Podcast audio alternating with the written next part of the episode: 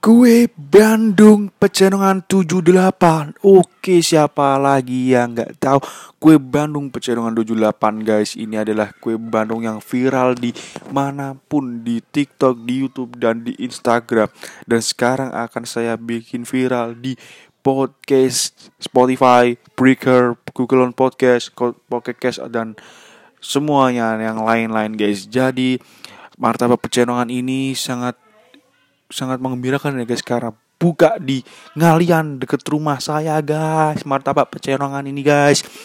Dan ternyata martabak ini sangat super duper melimpah pot toppingnya guys. Karena saya kemarin beli yaitu harganya 70 ribuan guys. Tapi emang mahal sih. Tapi toppingnya wah gila. Ada wijen kacang coklat keju susu. Wah mantap sekali. Nggak nggak bikin tapi enak sekali guys oke okay? oke okay.